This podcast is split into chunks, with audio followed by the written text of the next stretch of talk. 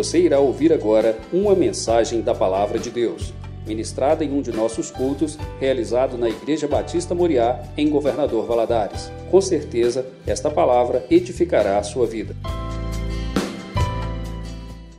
Gostaria que você abrisse sua Bíblia em Tiago.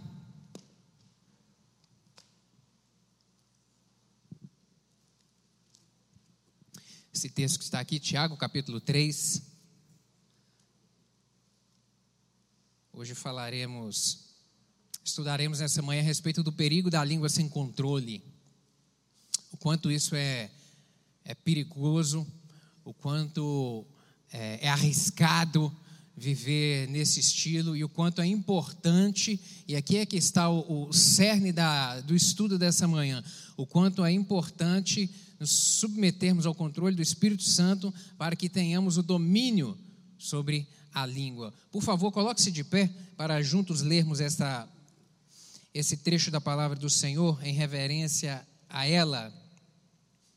Tiago capítulo 3, a partir do verso 1, diz o seguinte: Meus irmãos, muitos de vós não sejam mestres, sabendo que receberemos mais duro juízo, porque todos tropeçamos em muitas coisas.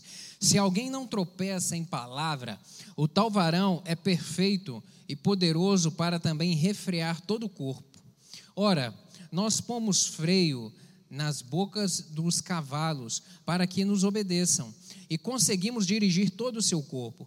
Vede também as naus, que, sendo tão grandes e levadas de impetuosos, impetuosos ventos, se viram com um bem, se viram com um bem pequeno, com um, bem pequeno, com um bem pequeno leme para onde quer que é a vontade daquele que os governa. Assim também a língua é um pequeno membro e gloria e gloria-se de grandes coisas. Vede quão grande bosque um pequeno fogo incendeia. A língua também é um fogo. Como um mundo de iniquidade, a língua está posta sobre os nossos membros e contamina todo o corpo, inflama o curso da natureza e é inflamada pelo inferno. Porque toda a natureza, tanto de bestas feras como de aves, tanto de répteis como de animais do mar, se amansa e foi domada pela natureza humana. Mas nenhum homem pode domar a língua. É um mal que não se pode refrear, está cheia de peçonha mortal. Com ela bendizemos a Deus e Pai, e com ela amaldiçoamos os homens, feitos à semelhança de Deus. De uma mesma boca procede bênção e maldição. Meus irmãos, não convém que isto se faça assim. Porventura, deita alguma fonte de um mesmo manancial água doce e água amargosa? Meus irmãos, pode também a figueira produzir azeitonas ou a videira figos? Assim tampouco pode uma fonte dar água salgada e doce. Amém? Vamos orar? Peça o Espírito Santo que fale o seu coração nessa manhã. Senhor, obrigado por estarmos aqui, pelo privilégio que é de exaltar e glorificar o teu santo nome e pelo privilégio que é podermos nos reunir para compartilhar a palavra do Senhor e sermos por ela alimentados. E nessa manhã, Espírito Santo, eu lhe peço que o Senhor fale de uma maneira poderosa ao coração de cada um dos meus irmãos aqui, tanto os que estão presentes no templo, quanto aqueles que estão conectados conosco, em nome de Jesus. Seja a tua graça sobre nós para falar de uma maneira pessoal. Espírito Santo, o Senhor sabe aquilo que cada um de nós necessitamos de ouvir, aquilo que, ó Deus, necessitamos de ser melhorados, de ser trabalhados pelo Senhor nessa manhã. Faça isso. Nós te damos liberdade completa para isso, em nome de Jesus. Eu lhe peço que o Senhor repreenda todo e qualquer espírito maligno que queira roubar essa palavra, roubar essa semente ou trazer confusão na mente dos meus irmãos. Em nome de Jesus seja repreendido. E que, ó Deus, neste local e neste lugar haja apenas a presença do Senhor a ministrar em nós. Dá-me graça para transmitir essa palavra, pois eu dependo inteiramente do Senhor. Em nome de Jesus. Amém. Amém. Você pode se sentar, meu querido?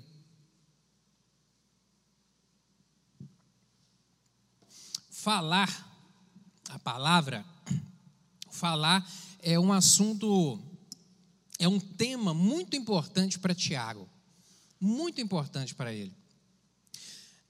Para nós lembrarmos aqui a quem está sendo dirigidas essas palavras, está sendo dirigido para cristão. Tiago aqui escreveu para um grupo de cristãos que estavam dispersos ali pela região do Mediterrâneo, do mar, ao longo ali do mar Mediterrâneo, é, em razão da perseguição que se levantou contra os cristãos no primeiro século, aquela que está registrada lá a partir de Atos capítulo 8, quando começa Saulo ali perseguir a igreja, que os cristãos que estavam em Jerusalém saem dispersos ali pela Judéia e vão caminhando rumo ao norte ali, vão caminhando até na Europa. Os cristãos saem. E por onde eles vão caminhando, eles vão também levando a palavra da verdade, o evangelho de Jesus Cristo. E aqui Tiago vem escrever para cristãos. E ele vem direcionar, ele vem dedicar, na verdade, grande parte aqui da sua carta a falar desse assunto, a falar da língua. Volte, por favor, algumas páginas aí no capítulo 1, você vai ver isso. Todos os capítulos, ele faz menção à língua. Capítulo 1, verso 19. Ele diz aí: Sabeis estas coisas, meus amados irmãos, todo homem seja pronto para ouvir, tardio para falar e tardio para se irar. Um pouco mais à frente, verso 16 do capítulo 1, verso 26 do capítulo 1. Se alguém supõe ser religioso, deixando de refrear a língua, antes enganando o próprio coração, a sua religião é vã. Aquele que diz que é e não é e que não vive, ele não está sendo autêntico no Evangelho. Capítulo 2, verso 14, acompanhe aí. Meus irmãos, qual é o proveito de alguém disser que tem fé, mas não tiver obras? Porque acaso semelhante fé, pode acaso semelhante fé salvá-lo?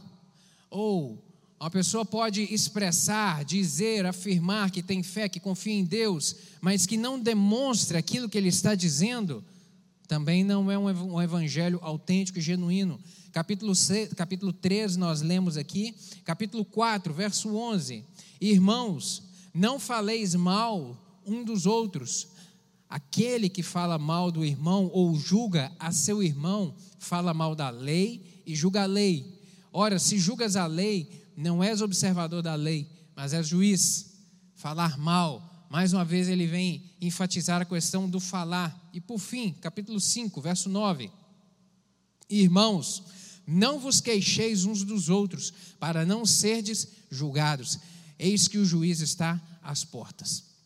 Não vos queixeis, não seja reclamador, não fique reclamando, murmurando de um para com o outro a respeito das coisas, não.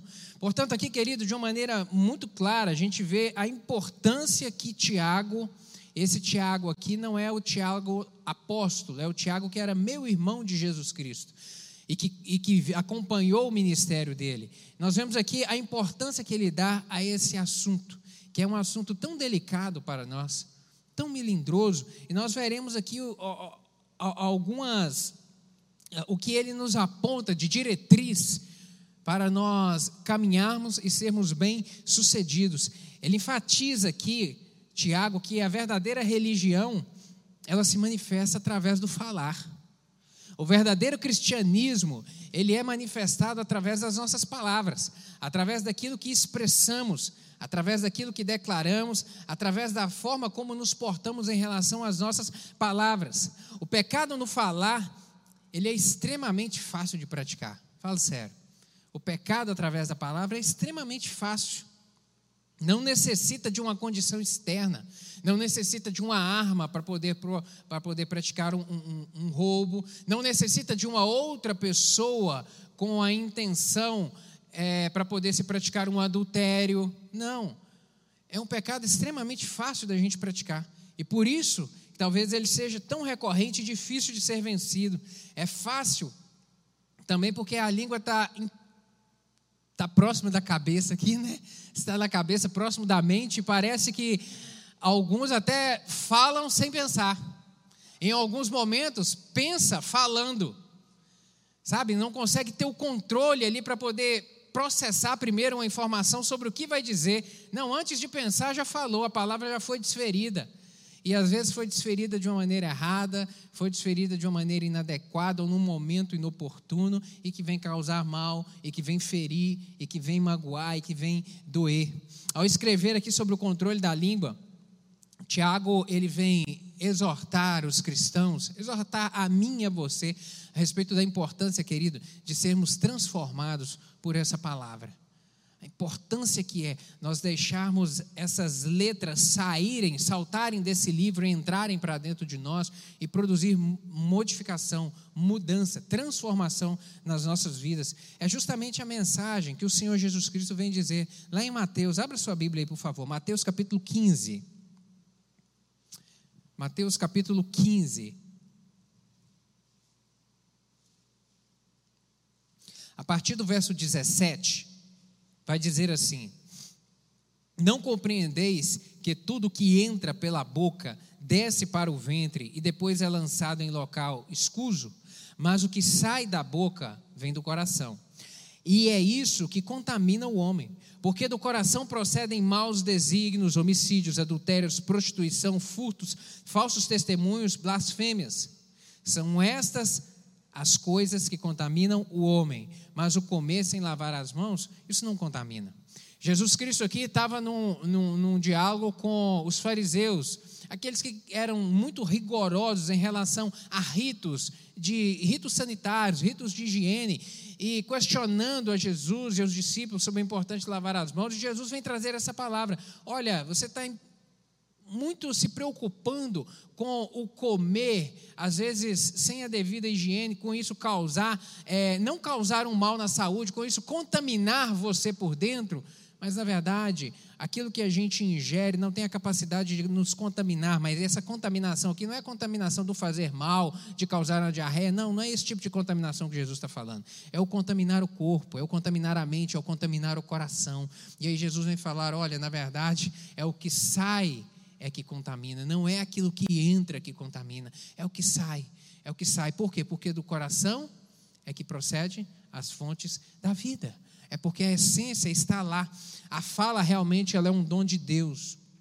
É um dom a gente poder é, expressar louvor, expressar adoração. A fala é uma dádiva maravilhosa de Deus para nós, onde é um instrumento tão útil sabe, para poder realmente promover o bem, engrandecer o nome do Senhor, adorá-lo, mas com esse mesmo instrumento, infelizmente, ele é capaz, nós somos capazes de, com esse mesmo instrumento, com essa mesma ferramenta, produzir orgulho, ódio, blasfêmia, engano, coisas realmente diabólicas, coisas realmente do inferno, com esse mesmo instrumento. Por isso, Tiago vem ressaltar a importância do cuidado em relação a ele do cuidado para podermos viver bem, para podermos gozar de uma vida boa, gozar da presença do Senhor conosco, gozar de uma boa companhia de amigos, de familiares, vivermos bem. Temos que ter cuidado. Às vezes escorregamos, realmente, às vezes escorregamos. E o objetivo dessa lição, como eu disse aqui, é, estudar, é estudarmos três evidências assim é, manifestada, é, manifestadas no falar e três verdades sobre a fala, sobre a importância que devemos dar a elas para bem administrarmos esse instrumento que Deus nos deu para vivermos bem. Primeira coisa que eu gostaria de ressaltar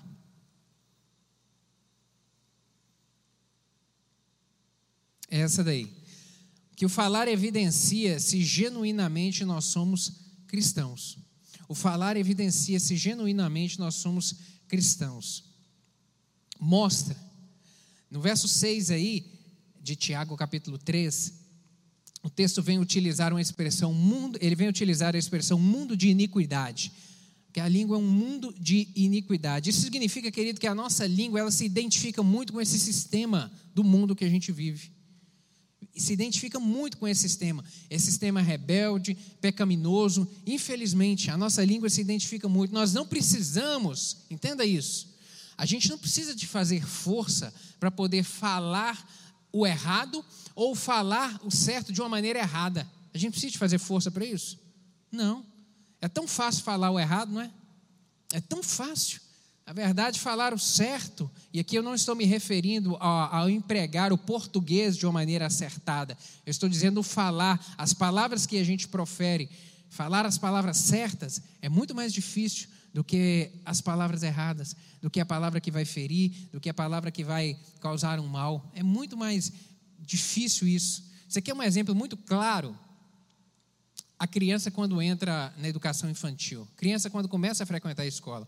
Quem é pai aqui de criança aí a partir até os cinco anos de idade, a, quatro anos, a partir de quatro anos, né, entra na escola no fundamental, quatro, cinco, seis ali, percebe isso de uma maneira muito clara. E, lá, lá em casa, quando a Larinha entrou na escola, foi muito diferente, porque dentro de casa a gente tem um vocabulário, né? Dentro da nossa casa a gente tem o nosso vocabulário, o nosso jeito de falar. Quando a Larinha entrou na escola, passou algum tempo, um mês, dois meses, a menina começou a falar uns negócios diferentes. Eu falava, Marcelo, onde é que essa menina está aprendendo isso? Sabe, uns tipos de palavras, eu não estou dizendo de vocabulário, não, umas palavras mal empregadas. Justamente esse jeito errado de falar. E falava, meu Deus, como é que muda?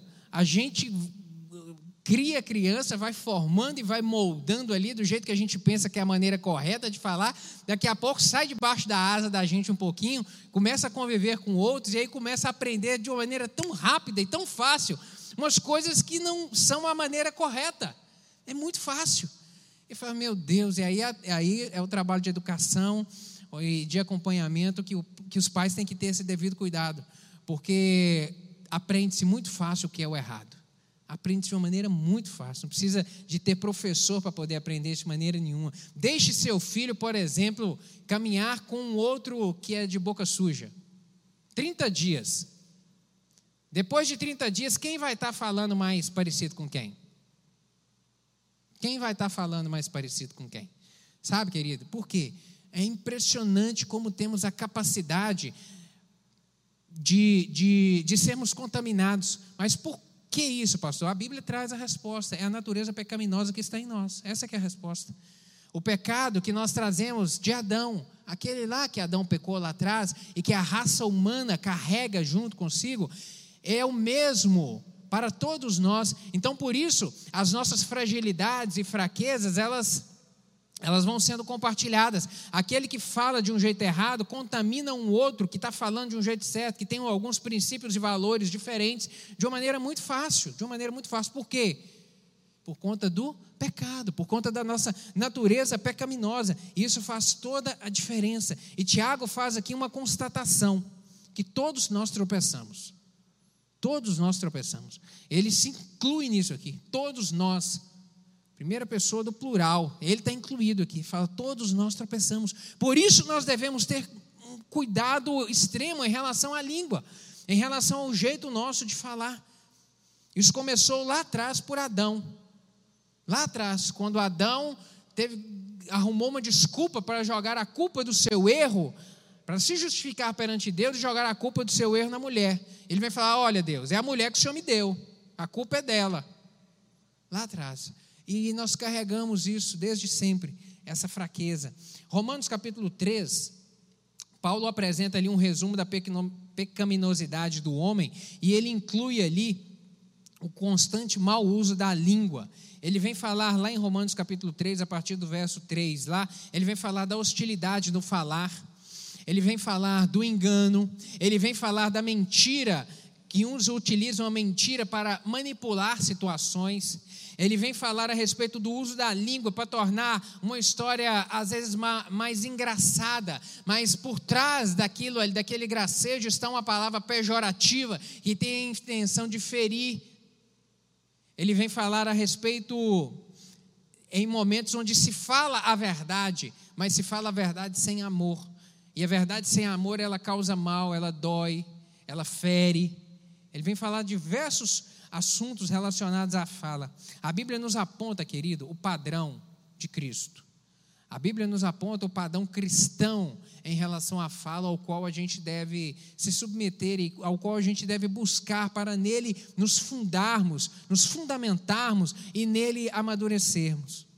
Há constante louvor e gratidão nos lábios de alguém transformado. Aquele que foi, que entregou sua vida a Jesus Cristo, é o que deve fluir dos seus lábios, é um constante gratidão e adoração a Deus. Salmo 34, verso 1 a 3. O salmista vem dizer: Bendirei ao Senhor em todo tempo, os, os, meus lábios sempre o louvarão, minha alma se gloriará no Senhor. Ouçam os oprimidos e se alegrem, proclamem a grandeza do Senhor comigo, juntos exaltemos o seu nome. Ei, vamos juntos engrandecer e exaltar o nome do Senhor. Esse é o padrão do cristão. Esse deve ser o padrão meu e seu, querido, a respeito da nossa fala. Um outro padrão, a linguagem de alguém que passa por uma experiência genuína com Deus, ela transmite vida, transmite cura, e ele deve alimentar os outros, porque as pessoas recebem são nutridas a respeito daquilo que proferimos para elas. Provérbios, o sábio Salomão vem dizer isso, capítulo 10, verso 21. As palavras dos justos dão sustento a muitos, mas os insensatos morrem por falta de juízo, morrem por falta de entendimento. As palavras do justo produzem vida. As suas palavras, as palavras que saem da sua boca, elas produzem vida ou morte da, naqueles que estão ao seu, ao seu redor, aqueles que convivem contigo, aqueles que estão ao seu lado. As suas palavras produzem vida na vida delas ou são capazes de produzir morte. Olha só a profundidade disso. Capítulo 12, verso 18, mesmo sábio Salomão vem dizer que há palavras que ferem como espada, mas a língua dos sábios traz cura. Há palavras realmente que são penetrantes, há palavras realmente que ferem e que marcam. Quantas pessoas são marcadas ao longo da sua vida por palavras ditas por pais há tantos anos atrás e que carregam aquilo ali, aquela ferida aberta por anos e anos e anos? Temos que ter cuidado, temos que ter cuidado. Capítulo 15, verso 4 de Provérbios ainda, Salomão vem dizer: o falar amável é árvore de vida, mas o falar enganoso esmaga o espírito. Falar agradável produz vida. Quão bem faz uma palavra, quão bem produz uma palavra boa empregada no momento certo. O quanto faz bem, sabe? O quanto renova, o quanto anima, o quanto encoraja, o quanto realmente fortalece, põe de pé, traz um vigor novo para a gente, uma palavra abençoada, sabe? Uma palavra do irmão que na hora que você necessitava, ele foi como um instrumento de Deus ali para trazer aquela palavra para você. O quanto isso faz bem, quanto isso faz bem. Uma outra, um outro padrão que o Senhor traz para nós é que as palavras são símbolo da condição espiritual de uma pessoa. Mateus capítulo 12, a partir do verso 33, o Senhor Jesus vai dizer isso, que uma árvore boa dá bom fruto, uma árvore, uma árvore ruim, ela dá fruto ruim, pois uma árvore é conhecida por seu fruto. E ele vem dizer: raça de víboras, como podem vocês, que são maus, dizer coisas boas?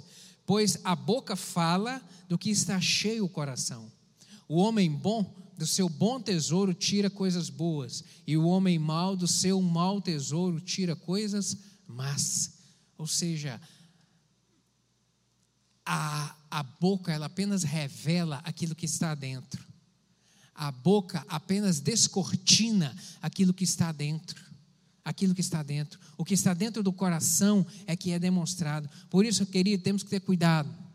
Cuidado no falar. Cuidado com comentários, às vezes, críticos sabe, sobre outras pessoas. Cuidado. Às vezes a crítica, na verdade, a crítica ela ela vai demonstrar mais um comportamento ou vai ter mais uma natureza pecaminosa. Por quê? Às vezes eu ouço muitas pessoas dizerem assim: ah, estou criticando para que ele possa. Essa crítica é uma crítica benéfica. Não, não existe crítica benéfica. Não existe crítica benéfica, nenhuma delas é benéfica, nenhuma. Toda crítica ela é carregada de um sentimento de menosprezo. Toda crítica é carregada de um sentimento de menosprezo em relação ao outro, ao que está fazendo, ou à pessoa dele, sabe? Toda crítica, ela visa o desvalor. Você nunca viu uma crítica para enobrecer? Você já viu alguma para enobrecer? Uma crítica que levanta, uma crítica que anima, uma crítica que fortalece alguém? Não. A crítica, ela sempre produz mal. Ela sempre vai causar o um mal. Por isso a gente tem que ter esse cuidado termos esse cuidado. Uma fé verdadeira e consistente se evidencia no convívio coletivo, na ausência, por exemplo, da fofoca. No cuidado em não compartilharmos coisas que não devem ser ditas, uns em relação aos outros. Evidencia na ausência de palavras hostis, na ausência de reclamação, na ausência de ofensa um comportamento cristão sadio, uma fé verdadeira firmada na palavra do Senhor é evidenciado por isso tudo: a ausência de fofoca, ausência de crítica, ausência de reclamação, ausência de ofensa. Por quê? Porque a nossa boca ela produz vida ou ela produz morte. O apóstolo Paulo, Efésios capítulo 4, verso 29, ele vem dizer que não saia da vossa boca nenhuma palavra torpe e sim unicamente a que for boa para edificação, conforme a necessidade, e assim transmita graça aos que ouvem. Não saia da sua boca nenhuma palavra torpe. Vigie, vigie a boca, vigie os lábios, vigie, vigie, peça a Deus, meu Deus, me ajuda a vigiar. Me ajuda a me controlar no que eu devo falar ou no jeito de falar. Me ajuda, porque há momentos, querido, que tem que ficar com a matraca fechada. Há momento que não é hora de falar. Há momento que é para ficar em silêncio. E nós temos que ter esse entendimento e pedir, Senhor, me ajuda a ter controle para isso. Tem hora que é hora de falar. Tem hora que tem, que é, tem que ser dita. A verdade, ela tem que ser dita. Mas mesmo na hora que a verdade tiver que ser dita, ela tem que ser dita com amor. Ela tem que ser dita com o devido cuidado. Porque a verdade, dita sem amor, ela vai ferir, ela vai doer ela vai causar trauma. Cuidado. Por isso, cuidado em relação às palavras. E Tiago vem falar, enfatizar tanto isso. A fé autêntica produz mudanças no falar do Filho de Deus e evidencia, e, e, e a evidência, e evidencia essa filiação nossa, desse relacionamento com o Senhor. À medida que caminhamos com Ele, nós devemos evidenciar através da nossa vida o nosso relacionamento com Deus no nosso relacionamento com o Pai. Efésios capítulo 4, verso 28, vem dizer uma palavra de Paulo assim: aquele que furtava, não furte mais.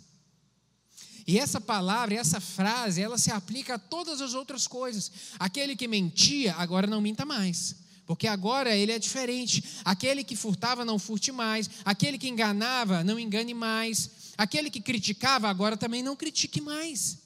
Aquele que falava sem amor, ei, agora passe a falar com amor. O nosso relacionamento com Deus, a, a partir do momento que tomamos essa postura de, querer, de caminharmos com Ele e de relacionarmos com essa palavra e com essas verdades, nós devemos deixá-la produzir transformação em nós, querido. Isso é o Evangelho. O Evangelho da transformação, o Evangelho da mudança, o Evangelho que lapida esse diamante bruto que é você, que sou eu. E que o Senhor dia a dia vai nos lapidando, lapidando, lapidando, melhorando o caráter, melhorando o jeito de agir, a maneira de falar. Somos como realmente diamantes brutos que o Senhor, na caminhada cristã, vai nos trabalhando. Uma outra verdade é que o falar evidencia a maturidade do cristão. O falar ele evidencia. Ao convertermos, nós entramos num processo de mudança. Quando convertemos, entramos num processo de crescimento. Como, pastor? No passado, no Antigo Testamento, o homem, quando ele errava, quando ele pecava, ele, para poder obter o perdão do seu pecado, era necessário sacrificar um animal, era necessário o derramamento de um sangue de um animal para que ele obtesse de Deus o perdão dos seus pecados. A lei e o Antigo Testamento e a palavra dos profetas, elas apontavam todas para um que seria o remidor de uma maneira definitiva dos pecados. E esse era Jesus Cristo. Quando Jesus Cristo veio e ele morreu na cruz do Calvário, naquele momento ali, ele pagou a Deus o preço da nossa condenação. De qual condenação? A condenação que entrou na raça humana lá atrás no pecado de Adão e que causou separação entre o homem e Deus. Naquele momento que Jesus Cristo morre na cruz do Calvário, opera a remissão dos nossos pecados. Ali opera a obra da redenção.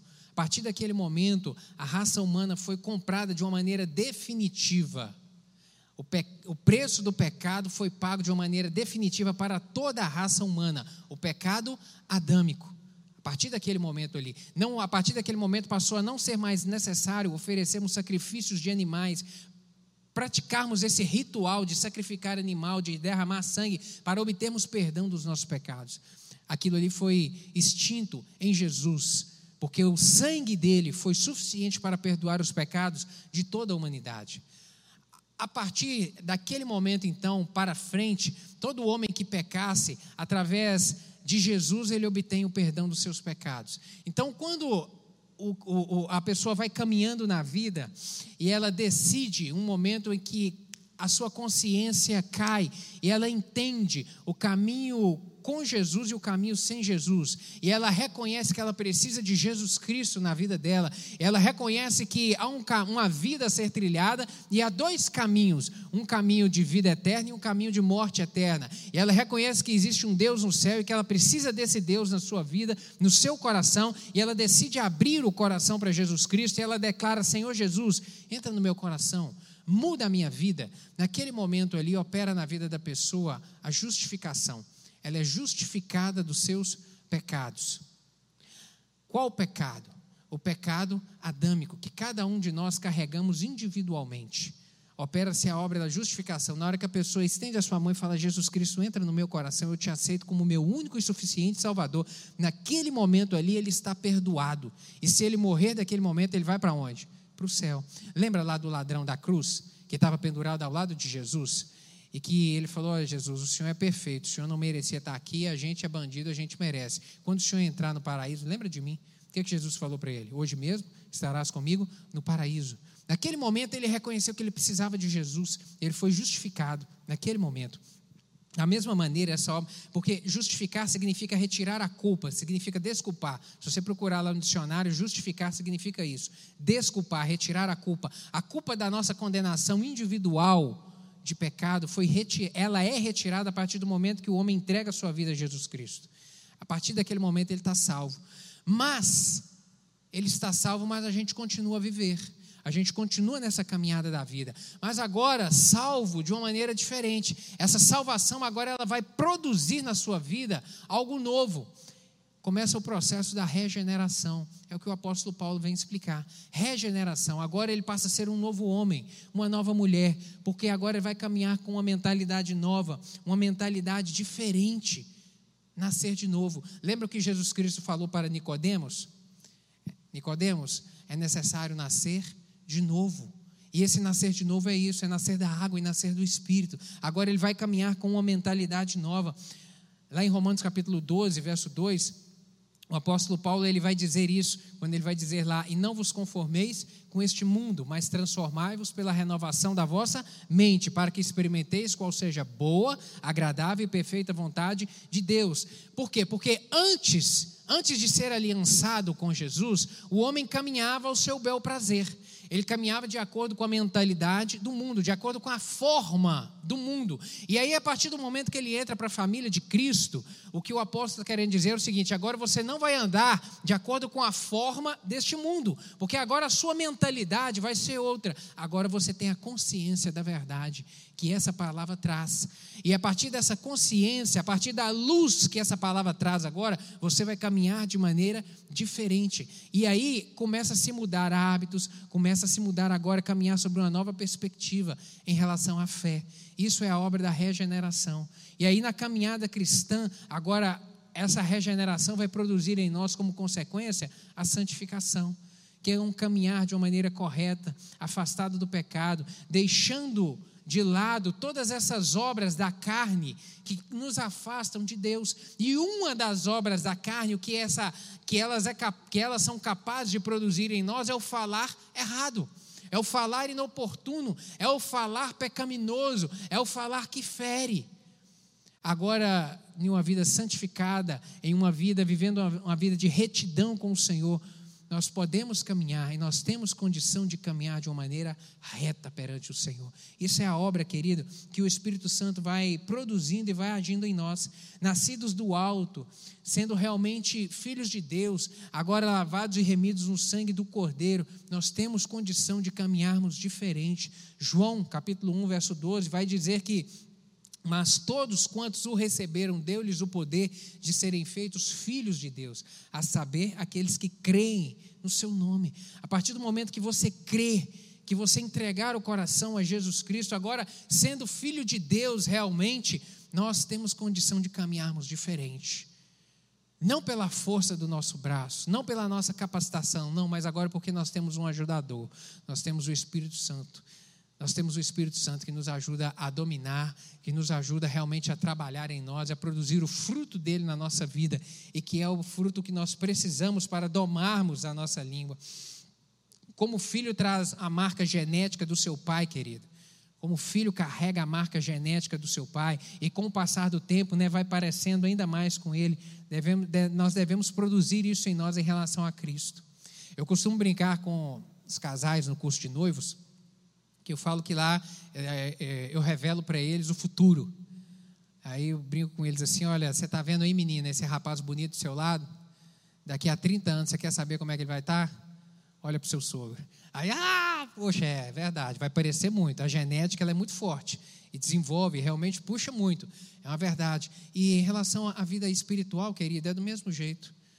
Se nós somos filhos de Deus, nós temos que mostrar isso. Nós temos que mostrar essas qualidades do nosso Pai. Nós temos que evidenciar isso na nossa vida. E de que maneira? É na fala e nas ações. É dessa maneira. O processo de, de mudança, querida, ele não é instantâneo. Ele tem o um início lá na obra da conversão. Lá na, quando começa o processo da regeneração, é ali que começa essa mudança. Ela tem que ser contínua, ela tem que ser um processo contínuo. O alvo de Deus para nós é que sejamos perfeitos como Cristo é. Deus deixou para nós um padrão, que é Cristo. Romanos capítulo 8, verso 29, o apóstolo Paulo vai dizer isso de uma forma muito clara. Porquanto aos que de antemão conheceu, também os predestinou para serem conforme a imagem do seu filho, a fim de que ele seja o primogênito entre muitos irmãos. A vontade de Deus para mim e para você é essa: é que a gente venha carregar conosco as marcas de Cristo. É que na sua caminhada, diária, na sua caminhada, na sua casa, na escola, no trabalho, as marcas que você for deixando sejam similares àquelas de Cristo que estão registradas aqui. Similares de amor, de compreensão, de comprometimento, de se doar. São as mesmas marcas, é a mesma forma. Os pecados cometidos pelo falar são muitos e devemos vigiar. Eles são os mais difíceis de abandonar como é difícil, né? A gente abandonar, às vezes, essa, essa má prática. São os mais difíceis. Por quê? Porque são os mais, primeiro, porque são os mais fáceis de praticar, como eu falei no início. Os pecados da palavra, da língua, são os mais fáceis de praticar. Segundo, porque eles estão intimamente relacionados aos nossos hábitos. O mau hábito, por vezes. E vencermos os hábitos são coisas difíceis. São os que, e esses pecados da língua são os que mais relutamos em permitir que Deus trabalhe em nós e que modifique isso na gente. Às vezes a gente sabe que precisa mudar. A gente sabe que às vezes a gente não está tendo um, uma postura de uma maneira correta. A gente tem essa consciência, mas como é difícil mudar? E é difícil mudar por quê? Porque a mudança de hábito ela requer disposição e disciplina na gente sobre qualquer coisa. Tente mudar um hábito, por exemplo, sair do sedentarismo. É, difícil, é fácil sair do sedentarismo? Não. Requer o quê? Disposição e disciplina. Requer disposição e disciplina. A mudança de qualquer hábito para a gente não é fácil. E, e também o hábito de falar mal. Requer também, em relação a esse hábito, uma completa sujeição ao Espírito Santo. Porque, como eu disse, na força do nosso braço a gente não consegue, não. Por conta da nossa natureza pecaminosa. A gente precisa do auxílio do Senhor conosco. A dificuldade em mudar o jeito de falar não está na incapacidade e na limitação do poder de Deus, mas na liberdade, às vezes, que nós estamos deixando de conceder a Ele de trabalhar em nós. Lembre-se sempre disso. O problema nunca vai estar em Deus. O problema nunca vai estar em Deus. E às vezes você está falando assim, nossa, pastor, mas eu já orei, pedi a Deus para mudar isso em mim, sabe? Porque eu não quero mais falar desse jeito, eu não quero mais tratar as pessoas desse jeito, mas eu não mudo. Querido, o problema não está em Deus. Não está em Deus. Eu costumo dizer que o Espírito Santo ele é extremamente educado. Extremamente educado, ao contrário do diabo. O Senhor Jesus compara o diabo ao ladrão. O ladrão pede licença para entrar na sua casa? Para furtar e para roubar? Não, ele não pede licença para entrar na casa de ninguém. Mas Jesus Cristo, ele pede licença para poder entrar. E ele só entra aonde a gente permite. Apocalipse capítulo 3, verso 10, se eu não me engano. Eis que estou à porta e bato. Se alguém abrir a porta, eu entrarei, cearei com ele e ele comigo. Abrir a porta. O Espírito Santo só vai entrar na sua vida até onde você abrir a porta. O Espírito Santo só vai agir na sua vida até onde você der liberdade para Ele. Ele não vai te forçar a absolutamente nada. Ele não vai me forçar a absolutamente nada. Por isso que o problema nunca vai estar em Deus. A limitação somos nós. Aí eu tenho que me questionar: eu realmente estou abrindo o coração? Eu realmente estou desejando me sujeitar a essa mudança, a essa transformação? Nesse meu mau hábito, às vezes, de dizer, nesse, às vezes, meu jeito grosseiro de falar, eu estou me sujeitando ao Espírito Santo? Lembre-se disso, querido. A limitação é nós, a limitação somos nós, não é o Espírito Santo. Se você domina a língua, Tiago vem dizer que alcançou a maturidade. Alcançou a maturidade.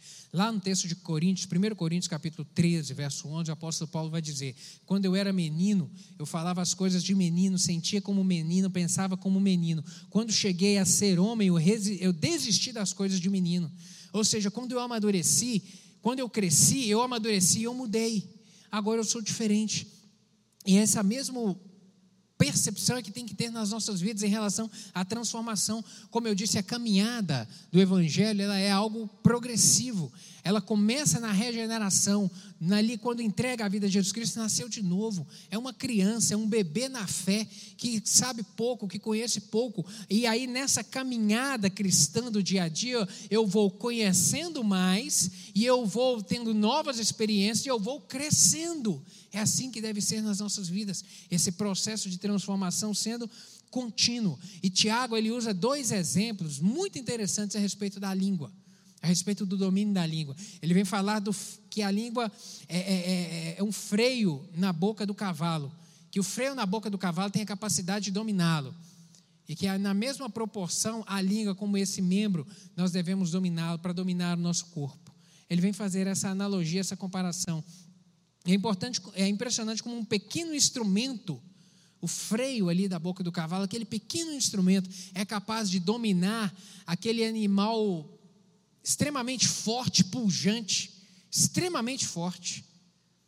Quando eu, quando eu penso sobre essa passagem aqui, eu não, eu não gosto de pensar no cavalo, esses que a gente vê às vezes na rua puxando uma charrete, que são fraquinhos, não. Eu penso num, num manga larga machador, sabe, naqueles cavalos grandes, fortes, sabe? Você pensa como que um cavalo imenso daquele, com uma força daquela tão grande, ele é totalmente dominado por um pequeno instrumento. E aquele pequeno instrumento conduz ele para onde ele deve ir dá o comando para prosseguir, para parar, para diminuir a velocidade, para aumentar, para mudar de direção, aquele pequeno instrumento. Tiago vem fazer essa analogia. Como, como, como é impressionante isso. E também como é impressionante que o desconhecimento sobre utilizar esse instrumento impede a pessoa de alcançar o desempenho ali com o animal. Um amigo que é fazendeiro, ele já me disse o seguinte: Arley, o cavalo sabe quem sobe nele. Eu falei, não, então seus cavalos sabem que eu não sei nada de cavalo. E quando eu subo aqui para andar, eles falam, está subindo alguém aqui em cima que não sabe de nada. Ele falou, ah, o cavalo sabe. Pelo segurar da rédea no freio da boca do cavalo, ele sabe se quem está em cima dele sabe ou não dominá-lo. Falei, puxa vida, o freio é a mesma coisa. Só quem tem a habilidade de dominar o freio do cavalo domina o animal. A nossa, nosso corpo, na nossa vida é a mesma coisa. Só quem tem a habilidade de domar a língua consegue produzir com ela todo o benefício que é capaz de produzir. A mesma coisa. Uma outra analogia que ele faz em relação ao leme do navio, como aquela coisa tão pequena, aquele instrumento tão pequeno em relação ao navio. Você pensa um, um, um transatlântico, aquela coisa escabrosa de tão grande, como que é possível aquele negócio daquele tamanho ser dirigido por uma coisa tão pequena, que é um leme, tão pequena? Direção, a capacidade de trazer direção e aquela imensidão daquele navio ali é dominado por um homem que vira o leme e o navio vai seguir a direção que ele quer, vai enfrentar a tempestade do jeito que ele quer, vai mudar o curso do jeito que ele quer, tudo sobre o domínio de um homem que tem a direção do instrumento certo. Você tem, a, você tem o domínio da sua língua, querido? Você consegue conduzir a sua vida da maneira correta? Você tem conduzido a sua vida da maneira correta? Esse instrumento tão pequeno, você tem domado ele? Você tem domado? É nesse sentido, querido, que o nosso falar ele vem evidenciar a nossa santidade, a nossa vida cristã. É nesse sentido, sobre o que estamos demonstrando com ele. 1 Pedro capítulo 3, verso 10, tem uma palavra que diz que, pois quem quer amar a vida e ver, e ver dias felizes, refreie a língua do mal e evite que os seus lábios falem dolosamente. Você quer viver bem? Refreie sua língua do mal. Coloque um freio na sua boca.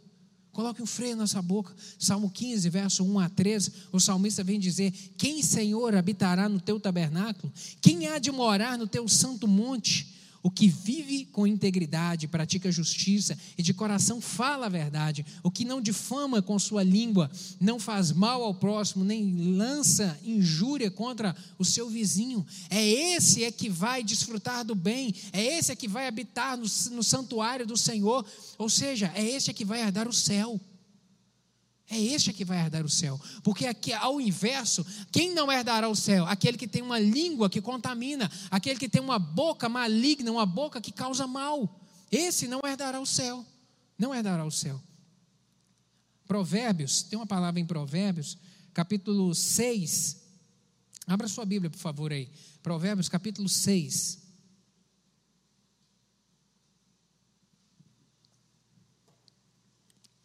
Por que, que eu digo que não herdará? Provérbios capítulo 6, a partir do verso 16, diz o seguinte: Estas seis coisas aborrecem o Senhor, e a sétima a sua alma abomina: olhos altivos, língua mentirosa, irmãos que derramam mãos que derramam sangue inocente, e coração que maquina pensamentos viciosos, e pés que se apressam a correr para o mal e testemunha falsa, que profere mentiras, e o que semeia contenda entre irmãos. Dessas sete coisas aqui, três estão relacionadas à língua, à boca.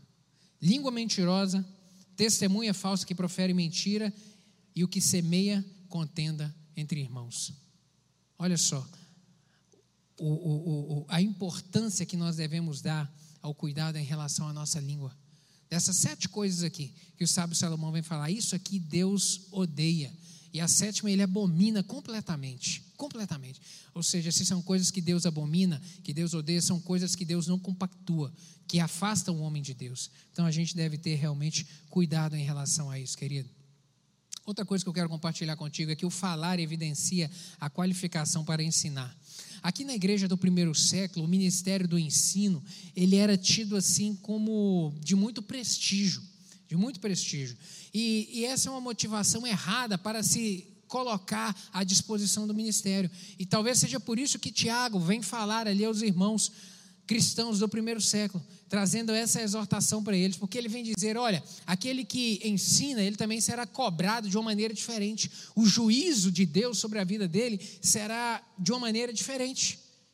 E é por isso que esse ministério não é um ministério fácil e que a gente tem que se debruçar diante da palavra para pedir ao Senhor a direção sobre o que deve ser falado, sobre o que deve ser ensinado e a forma como deve ser ensinado, porque é só a graça do Senhor e precisamos da graça para poder exercer esse ministério. Então não é pela. Porque aparentemente o estar, o estar na frente traz uma visibilidade, traz um reconhecimento, mas quem está vendo não sabe as lágrimas que tem que ser derramada lá dentro do quarto, orando para pedir ao Senhor orientação, para pedir do Senhor unção, para pedir do Senhor sabedoria no falar e os tempos de dedicação que é árduo. E Tiago vem dizer a respeito disso: olha, você que está querendo exercer, tenha cuidado em relação a isso. Tenha cuidado. verso 1 do capítulo 3 de Tiago: Meus irmãos, muitos de vós não sejam mestres, sabendo que receberemos mais duro juízo. Mais duro juízo, porque a responsabilidade é maior, e quando a responsabilidade aumenta, quando o nível de responsabilidade aumenta, a cobrança da parte de Deus também é diferente também ela aumenta. Então, por isso, tem que, ter, tem que ter muito cuidado. E a motivação para exercer esse ministério jamais deve ser o querer reconhecimento, o querer notoriedade, jamais. A motivação deve ser o servir. E o apóstolo Paulo ele vai dizer que Deus levanta no meio da congregação alguns para serem mestres, ele levanta ministérios, diversos ministérios, um para ser pastor, outro para ser mestre, outro para trabalhar em outras coisas. O ministério quem dá é o Senhor.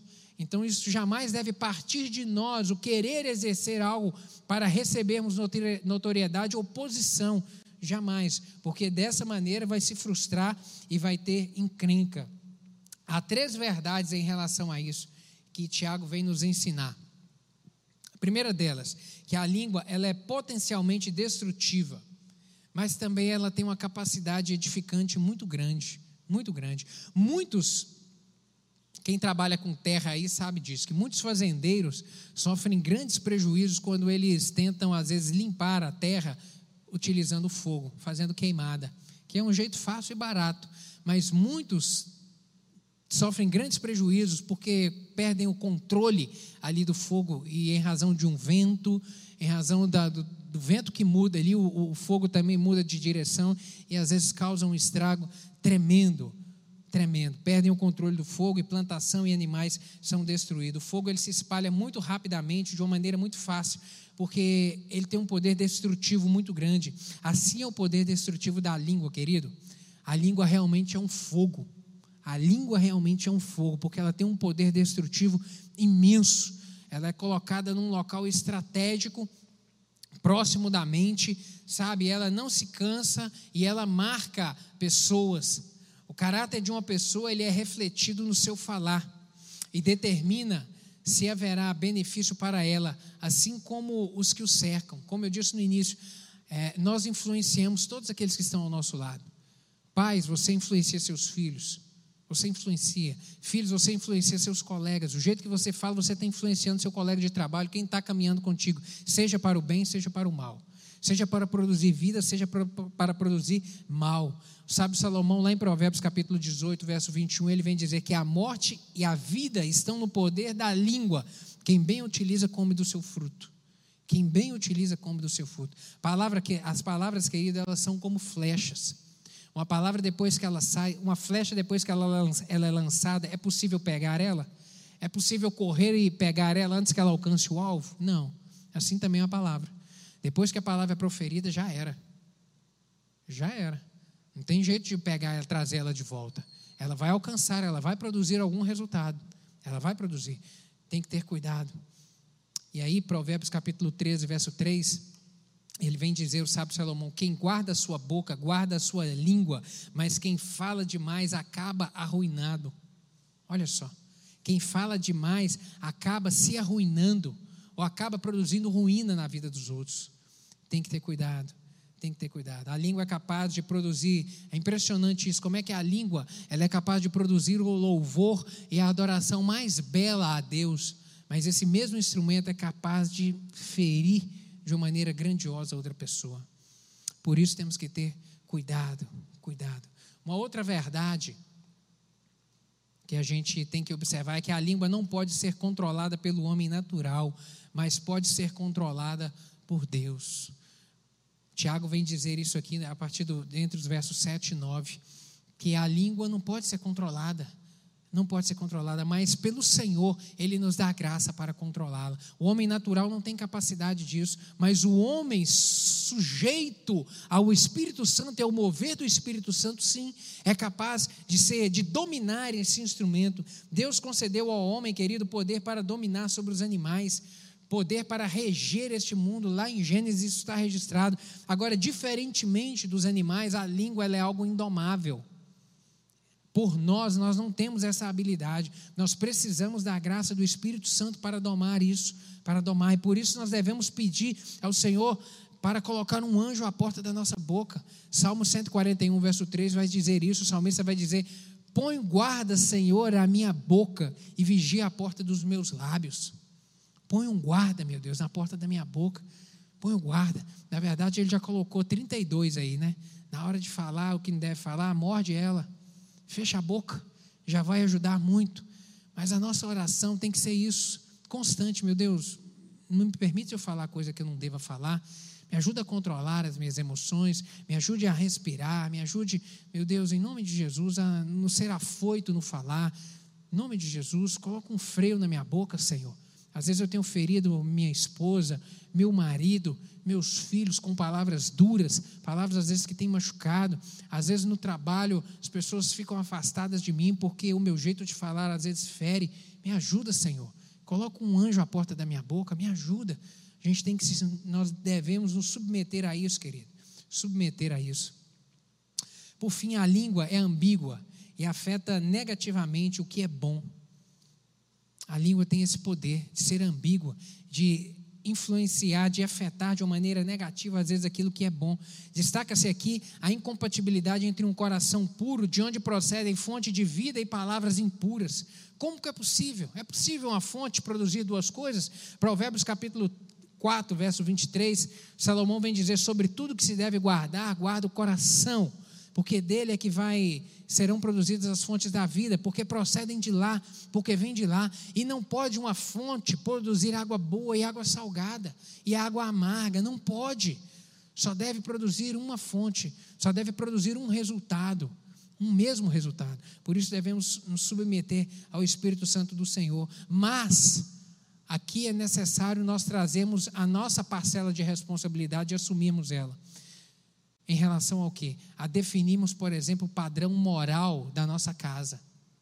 Defina o padrão moral da sua casa, querido, de forma assim muito clara, estabelecendo proibições e compromissos. Isso eu e você temos que fazer. Por exemplo, proibições.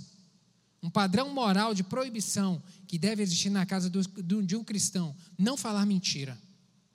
É um padrão que você tem que estabelecer. Não, aqui dentro de casa, esposa, filhos, a gente não vai falar mentira. Aqui dentro de casa só pode falar verdade.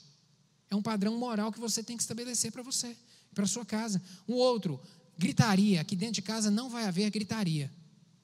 Casa de cristão não pode ter uma casa da mãe Joana, uma casa de gritaria. Não. Uma casa de controle, uma casa onde se fala de uma maneira acertada. Por exemplo, um outro padrão, não falar palavrão. Não, aqui dentro de casa não vai falar palavrão. Não vai falar. Um outro padrão, não vai haver xingamento. Não. Aqui dentro de casa não tem xingamento, aqui dentro de casa não tem palavrão, aqui dentro de casa não tem, sabe, gritaria, aqui dentro de casa não tem mentira. Isso tudo são padrões morais que nós devemos estabelecer para a nossa casa, como regra. Proibição. Não pode ter isso aqui dentro. E de uma maneira muito clara e firme. Como também nós devemos estabelecer compromissos. Como, por exemplo, pedir por favor. Pedir por favor. Não, a gente só vai fazer esse pedir por favor. Eu ensinei esse palarinho de uma maneira muito engraçada. Ensinar filho né, as coisas. E desde pequenininha, quando ia pedir, papai, pega isso para mim. Aí eu ensinei, filha, tu tem que pedir por favor. Sempre pedir por favor. E aí, às vezes, quando ela ia, ia pedir, que ela esquecia, eu fingia que não ouvia. Aí ela estava do meu lado, papai, faz isso. Aí eu olhava assim para ela, fingia que não ouvia. Hã? Não, papai, por, papai faz ainda, por favor. Ah, agora eu entendi, agora eu ouvi, agora eu entendi. Isso foi uma, uma estratégia, uma coisa simples, querido, mas que ensinam e gravam e marcam. E marcam. Hoje ela não sabe, hoje ela não consegue pedir nada sem falar por favor primeiro. Mas são padrões morais que a gente decide estabelecer para nós, para nossa casa. Um outro compromisso que você tem que estabelecer é elogiar uns aos outros elogiar sempre, sabe? Agradecer, ser grato, ter gratidão. Isso são padrões morais em relação à fala que nós devemos estabelecer para nós. Vai elevar o nosso nível em relação ao corpo de Cristo, em relação ao convívio social. Não vai haver fofoca. Não compactuamos com isso. Não toleramos isso. Nós vigiamos uns aos outros. Não conformamos com isso, sabe? Não dá para equilibrar duas coisas, bem dizer a Deus e amaldiçoar o outro, e amaldiçoar o irmão. Não dá para compatibilizar isso. São coisas realmente incompatíveis e que devemos ter cuidado.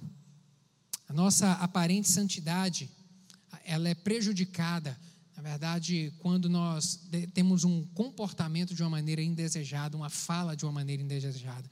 Por isso a gente deve vigiar, querido.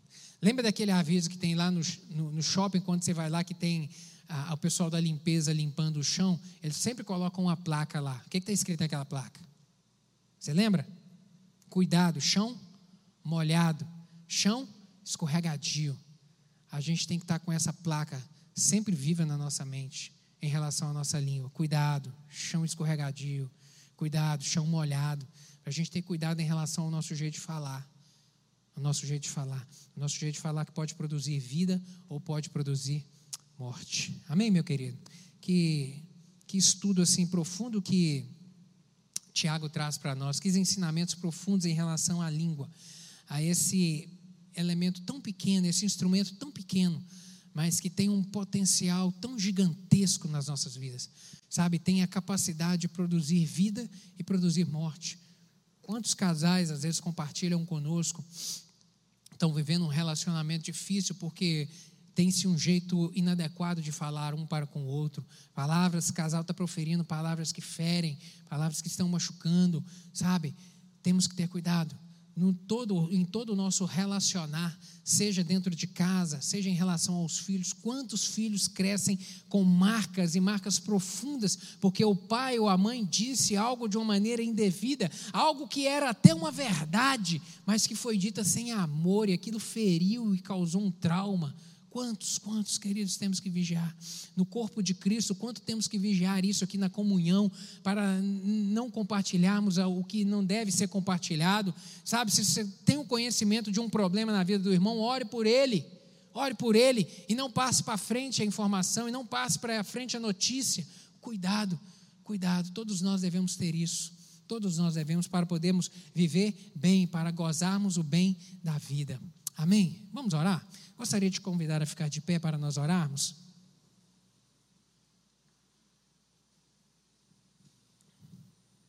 Esse é um desafio tremendo para mim e para você. Domar a língua. Sujeitarmos esse instrumento.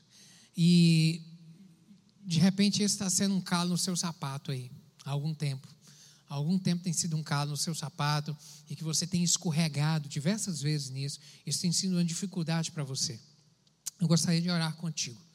Se essa palavra fez sentido no seu coração, se o Espírito Santo comunicou aí coisas que precisam de ser trabalhadas, melhoradas, se o Espírito Santo trouxe para você nessa manhã uma, uma revelação de que você precisa de se sujeitar mais a Ele para domar esse pequeno instrumento, eu gostaria de orar contigo. Coloca a mão no seu coração aí, eu gostaria de orar contigo. Você que precisa de se deixar dominar pelo Espírito Santo e não se dominar pela sua língua, mas você dominá-la pelo agir do Espírito Santo. Coloque a mão no seu coração e vamos orar nessa hora. Pai, obrigado pela tua palavra. Obrigado, meu Deus, porque ela produz vida nas nossas vidas. E nessa manhã nós fomos confrontados, meu Deus, com essa palavra de Tiago, a respeito da importância que, deve, que nós devemos ter, meu Deus, para dominar esse pequeno membro que o Senhor nos deu. Meu Pai, quantas vezes nós escorregamos nele? Todos nós, todos nós. Meu Pai, escorregamos, às vezes num jeito indevido de falar, em um momento inoportuno, às vezes ferimos pessoas, às vezes pecamos em razão disso. Meu Deus, eu lhe peço que nessa manhã, Deus, teu Espírito Santo, meu Deus, que conhece o coração de cada um dos meus irmãos aqui. O Senhor sabe daqueles que precisam de um auxílio do Senhor para dominar isso. Meu Deus, em nome de Jesus. Meu Deus, há problemas que estão, há alguns que estão vivendo um problema maior, outros problemas menores em relação à língua. Eu lhe peço que, meu Deus, o teu Espírito Santo possa dominar. Coloca um anjo, meu Deus, à porta da boca, em nome de Jesus, para não falar, ó Deus, o que não deve ser dito, para fechar a boca e ficar em silêncio na hora certa. Meu Deus, para transmitir o amor. Meu Deus, que as palavras que saiam saiam da nossa boca, meu Deus, produzam vida na vida das pessoas, sejam para edificar, para fortalecer, para animar, para engrandecer, para elogiar, para agradar, nome de Jesus. Que é Deus que possamos produzir vida dentro da nossa casa, vida no trabalho, vida na escola, meu Deus, e vida aqui na comunhão da igreja, uns, com, uns para com os outros. Seja a tua graça sobre nós, meu Deus, e age nas nossas vidas. É o que eu lhe peço em nome de Jesus. Amém e amém. Deus te abençoe, meu querido. Tome posse dessa palavra.